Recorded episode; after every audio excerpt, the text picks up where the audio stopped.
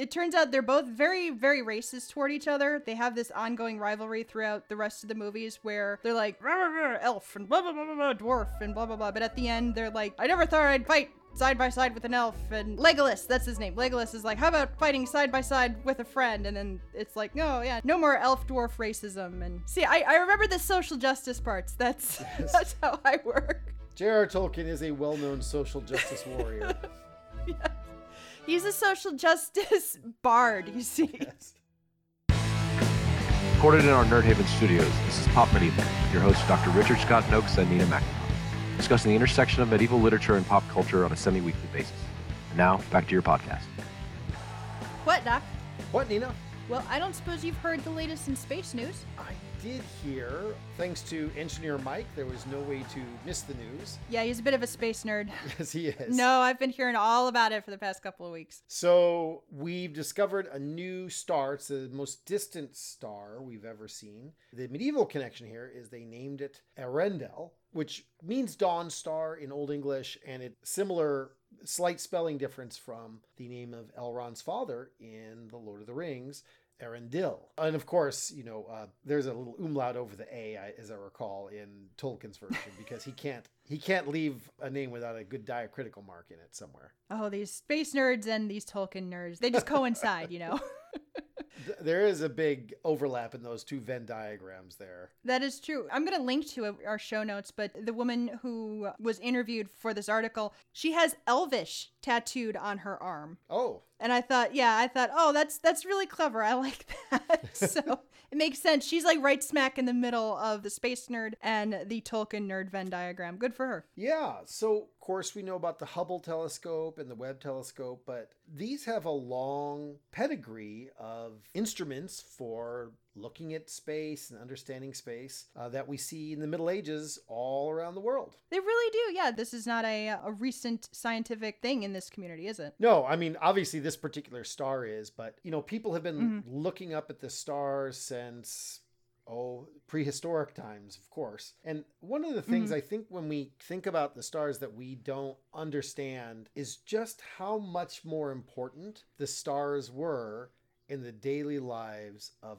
everyone before the invention of the electric light. Even today, so True. Yeah. when my children were younger, I was very involved with the Cub Scouts and then the Boy Scouts with my son, and we would go on camping trips together. If I would get up in the middle of the night for one reason or another, you know, and I didn't know what time it was, I would look up at the sky and I would just kind of look and see where was Orion's belt in the sky. I'm not good enough to see like, oh, it's at this angle, therefore it's mm-hmm. 2:45 a.m. or anything like that. But I was able to go, oh, it's early in the night or in the middle the night or oh dawn will come in the next couple hours that kind of thing i could do. Just from looking at that and that's me who lives 99% plus of his life with the stars totally obscured by the electric lights around there. So people have always been fascinated by the stars. It's been an important part of how we understand the world around us So let's talk about some really early medieval inventions for looking at the stars. So let's start with the smallest one, which is the astrolabe. This has a nice literary connection because Geoffrey Chaucer wrote a treatise on the astrolabe. An astrolabe is a little hard to visualize, I think. It's it kind of looks a little bit like a pocket watch or a slide rule or a protractor or something. What I looked at it, looks like a sky protractor, like it's handheld and it's got like a little pointy thing on it. Yeah, that's exactly right. And you can use this. Now, it wasn't invented in the Middle Ages. It's from late antiquity, or actually maybe Mhm. earlier antiquity. And it was used a lot by sailors and things.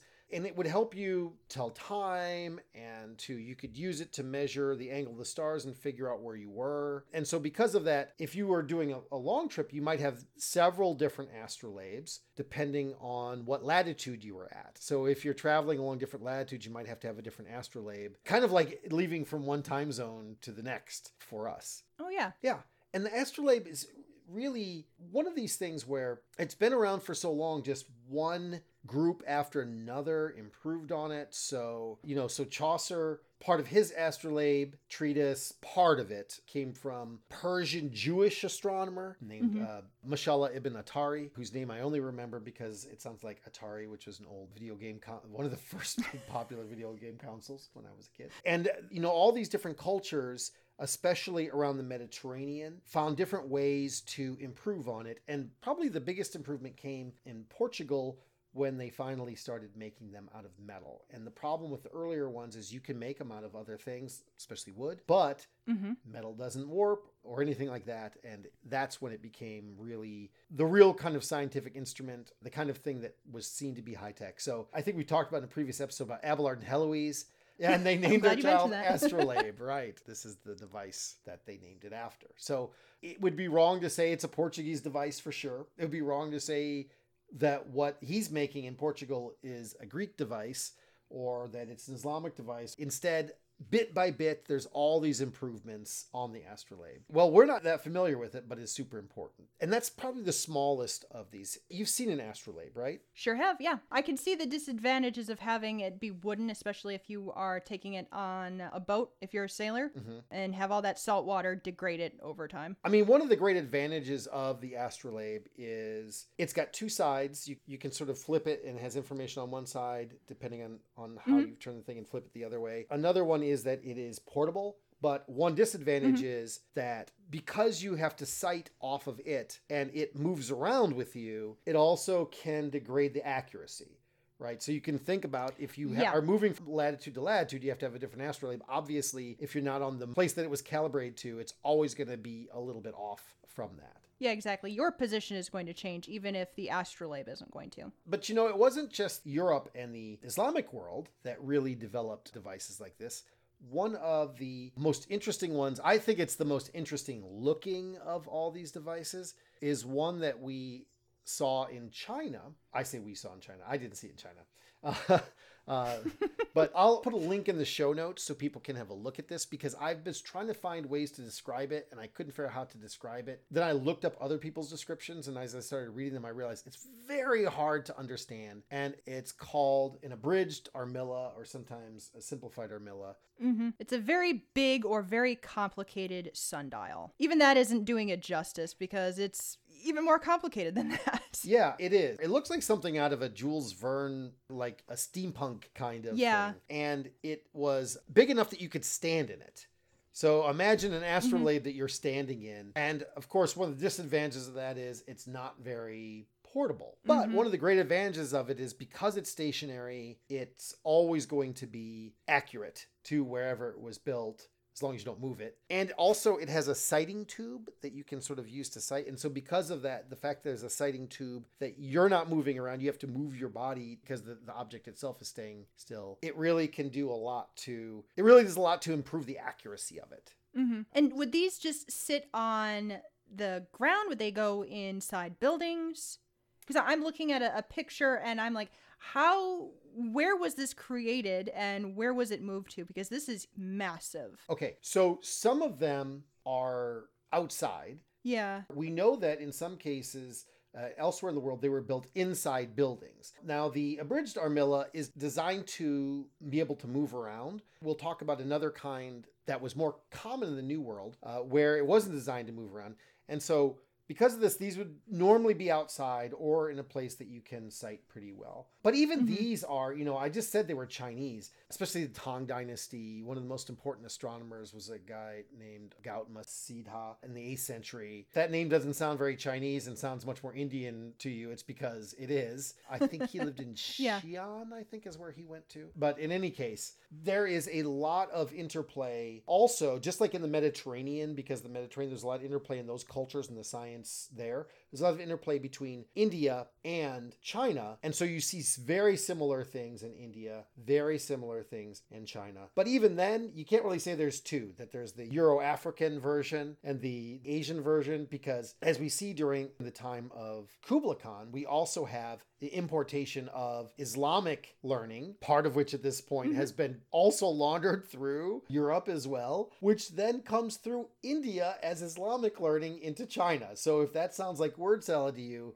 it's because when we are looking at these, you know, it's very common for cultures to want to say, we invented this thing. And what you can Mhm. normally do is say, like, well, we invented this version of this thing based on all these other things. So in North Africa, Europe, and all the way through to East Asia. Over the centuries, there's this mass of information that's coming back and forth and improvement here that then sweeps to the other side. So you get these basically the kinds of things you'd imagine being on top of an observatory with this abridged Armilla. How would you describe it? I, I find it so hard to describe it. I do hope people go to the, the link in the show notes to see it, but if they can't, how would you describe it? It looks as though someone is doing a backbend Mhm. and pointing toward the stars at the same time. Yeah, I think that's right. And the one I have a, a- a, picture to there is very cool and ornate, and they've got like a, a decorative dragon on it and all sorts of cool things like that. So, Yeah. also, if they're not so portable, you can do neat things like that. Mm-hmm. But I mentioned that there were also ones that were indoors. And, you know, moving away from the old world to the new world, or the old new world, that is,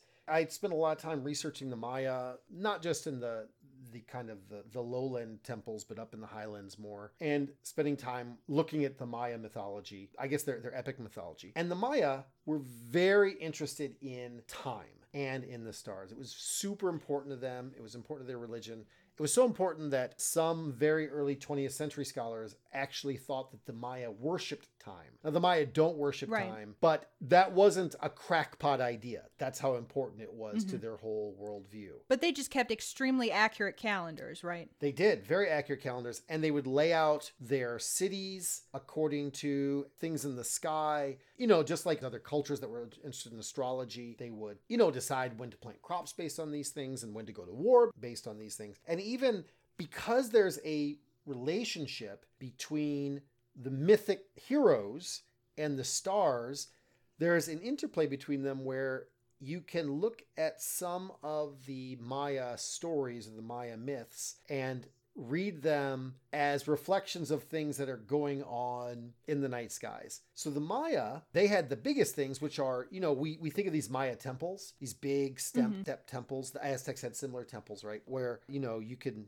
get up to the top of them. You can get above the rainforest canopy if you're down in the lowlands, or just above all the sort of normal noise and, and lights down below. And you can observe the skies from up there. They would also they had certain ones which were these kinds of observatories and they would have these zenith sighting tubes so that you would go in and you're kind of looking out and with these you can see exactly when what we would say is you could get accuracy down to about a minute Wow, that close. yeah. And so much so, they were so interested in these that there's something called the Dresden Codex, which is, you can guess where that is, but it actually comes from the Maya. And we're not sure, 100% sure when it was made, 11th or 12th century, what would be contemporaneous with the Middle Ages. It's got lots of interesting things in it, but one of the things it has in it are these astrological tables. So it has an eclipse table to tell exactly when the eclipses are going to be. It also has a Venus table and a Mars table to show when Venus is going through the sky and where it will be, and when when Mars is going through the sky and where it will be. Because we don't tend to think of it this way, but when you're living outside all the time, and you can see the stars in the sky and they all have a fixed position but there's certain stars that move around their position in the sky. Mm-hmm. even in the most ancient times people noted these. These were like venus and mars the planets like that. They were very interested in their movements and tracked them. And if you track those movements you can tell time. And so the maya Yes. would use these sighting tubes. So those are really big. They're whole buildings basically that act as earthbound observatories. So, is there anything like that that we have today? Do we have buildings or do we have cities that are based around that kind of planning? Well, I don't know of any places that are like that, but we do have a particular certain events that do. So obviously, we Mhm. govern our daily lives astronomically. We get up when the Mhm. sun comes up, right? We go to sleep when the sun comes down. We celebrate holidays based on where they are in the year, and we determine the year based on these things. One really fun example of this has to do with the inauguration of a new president in America. It's always after the winter solstice Oh, yeah. in America. And we call that an inauguration. A little linguistics for you here. The word inauguration, the root of that is augur, which is to say to augur for omens. It is essentially Yeah. the omen of things that are to come Yeah. in the inauguration ceremony. Oh, that's really interesting. Yeah. So that's where it comes from. That's where it comes from. So let's get down into some recommendations then. Do you want to go first? Sure, I have got two recommendations. One is a nice little modern article about how to make an astrolabe. And I have to point to uh, Danielle Cybulskie from the Medieval Podcast. She wrote an article Yeah. where she linked indirectly to it. She referenced it and I got to it and was like, ooh, this is the neatest thing ever. So I've been keeping this in my back pocket. Not literally, I don't have an astrolabe in my back pocket, but it's how to make an astrolabe. It's a PDF and we'll link to it so you can see it. It's about I think it's 11 or 12 pages long. You can make your own astrolabe out of paper. I wouldn't make it of paper, maybe cardboard, or you know, if you really are good at carpentry, or heck, for all I know, you can do some metalworking and make your own metal uh, astrolabe. One note is, I think it's based around the Gregorian calendar, that one, rather than the Julian calendar. It's maybe a little more useful if you want to know when Russian Orthodox Easter comes, but le- but less so if you want to know where your when the Fourth of July is in America. Fair enough. The other one is a YouTube video, which we'll link to, that the British Museum did on how to use an astrolabe. Because it's neat to have your own astrolabe, but it stinks if you don't know how to use it. And there's a cool little video on how to use it, and the curator shows you what an astrolabe looks like and, and how to use it. So even if you don't make your own astrolabe, if you just want to see how one would be used, that's a nice little video. And we'll link to that in the show notes as well how to use an astrolabe. That's pretty cool because you have recommended the British Museum's videos before and they're always very informative and they're not too long either. So that's it's a really good source. They're very good about making bite sized videos, that's for sure. So, Nina, you have a recommendation. Yes, I do. And this is one of my favorite shows of all time is this very dense but super engaging science fiction show called The Expanse, which ran for 6 seasons, several of them on Sci-Fi and the rest of them on Amazon Prime. The Expanse is a all consuming and very philosophical show about what it means to exist in a uh, universe that is fully colonized by both Earth and Mars and also the asteroid belt. And it's based on the novel series by James Corey, which has its diehard fans. From what I understand, the first season kind of follows the first book, and then from there it goes off. But it's still really, really good. They're, the fans of the books really like the series just as much. If you're really looking for a show, a hard science fiction show that does not pander and does not talk down to its audience, and has the most interesting accent or what is it, patois? Dialect, It's yeah, called It's a kind of dialect. dialect for its characters. I really do recommend The Expanse. Again, you can watch all the seasons on Amazon Prime. Agreed. I, I love The Expanse. Beltalowda! Yes. we need to learn how to speak the Belter dialect. Absolutely. All right, Nina, as the stars are rising high in the sky, it's time for us to call it a night.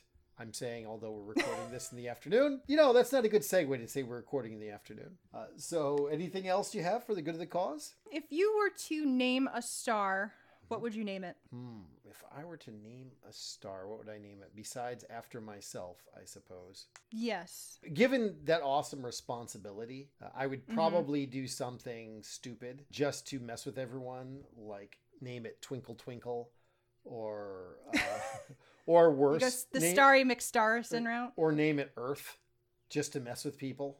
If I had the power to make it Earth, especially if it was far Yeah. away, mess with future generations of astronomers who couldn't figure out where the actual origin of human life was. I okay. That's um weird, but okay. Well, uh, look, my my idea is to have a practical joke that won't play out for Mm-hmm. centuries.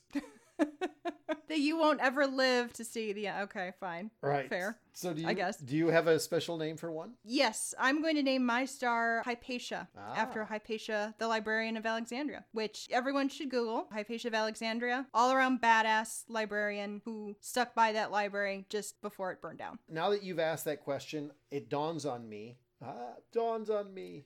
Clever, hey. It dawns on me that I, I will not mention their actual names here, but my children, one of them I named for a word associated with stars, and the other one Mhm. I named connected to a constellation. So Mhm. apparently, I'm not big about naming stars, I'm big about naming people after stars. Well, there you go. See, that's how you should have answered And instead of giving some obtuse answer. Well, here, how about this for an answer? As I recall, and uh, listeners, I'm taking this off the top of my head, but as I recall, there is an ancient Sumerian goddess whose name is Nina, and her name is associated with the word for star, as I recall. Now, really? You'll have to forgive me if that turns out to be wrong, but that is my recollection of something I looked at a long time ago. So you, in fact, might be a star. well, damn. And also, as I recall, since we're, I always knew it. we're still not ending this episode with another thing. So, as you recall, in the Narnia Chronicles, there's a character named Ramandu, and Mm-hmm. he is a star in who's kind of living on Earth in retirement, in, on vacation or something. And they meet him. And when I was Yeah. in middle school, there was some group that was claiming that they would name a star. You know, the star registry that you see. We decided that that was a scam, so we didn't do it. But for a while, my friends and I were saving up our money because we were going to buy a star and name it Ramandu after the character in the Narnia Chronicles because I was definitely a cool guy in middle school and not a total nerd. I, I want to end this really quick just because, you know, this is like the podcast episode that never ends. Um, you were thinking of the Sumerian goddess Inanna, which is um, goddess of love, sensuality, fertility, procreation, and also war. if so, that's how we end this podcast. West Thu Hall, goddess of sensuality, love, fertility, and war. West Through Hall nerd. Michael, I am so sorry for this episode. Pop Medieval was recorded in our Nerd Haven studios. Your hosts are Dr. Richard Scott Noakes and Nina McNamara. Our audio engineer is Engineer Mike. Our music is courtesy of Dr. John Jinran.